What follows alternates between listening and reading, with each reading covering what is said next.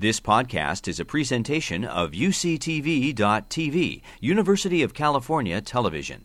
Like what you learn, help others discover UCTV podcasts by leaving a comment or rating in iTunes. Back in the 1990s, uh, my fellow vaquita scientist Lorenzo Rojas Bracho and I wrote an article looking at all the different threats that they might be facing.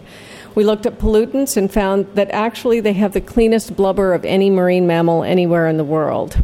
Uh, we looked at in, inbreeding depression, and even though they have uh, virtually no genetic diversity, I did a whole bunch of uh, computer modeling and found out that they wouldn't have lost that diversity so quickly just from fishing, that they're probably just a very naturally rare population. It actually makes them potentially less vulnerable to inbreeding depression. Then there were lots of rumors that the reason that there were so not very many vaquitas was because of the lack of the flow of the Colorado River.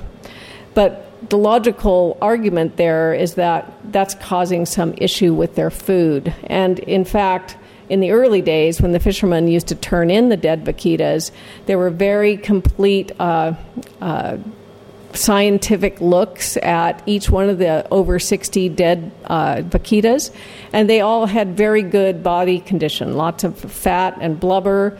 Um, they didn't have anything wrong with them. At the time, we were seeing lots of calves, so we had no reason to believe that these animals wouldn't be doing just fine um, if it weren't for this problem.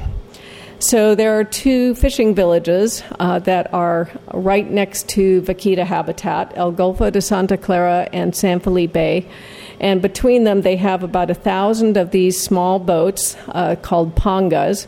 And each one of those boats uh, puts in the water a couple thousand meters of net.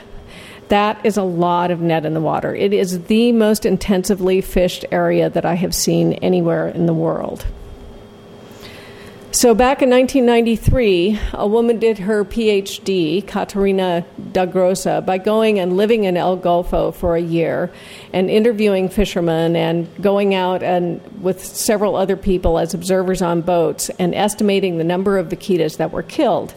And they estimated that at that time, about 78 vaquitas were killed every year.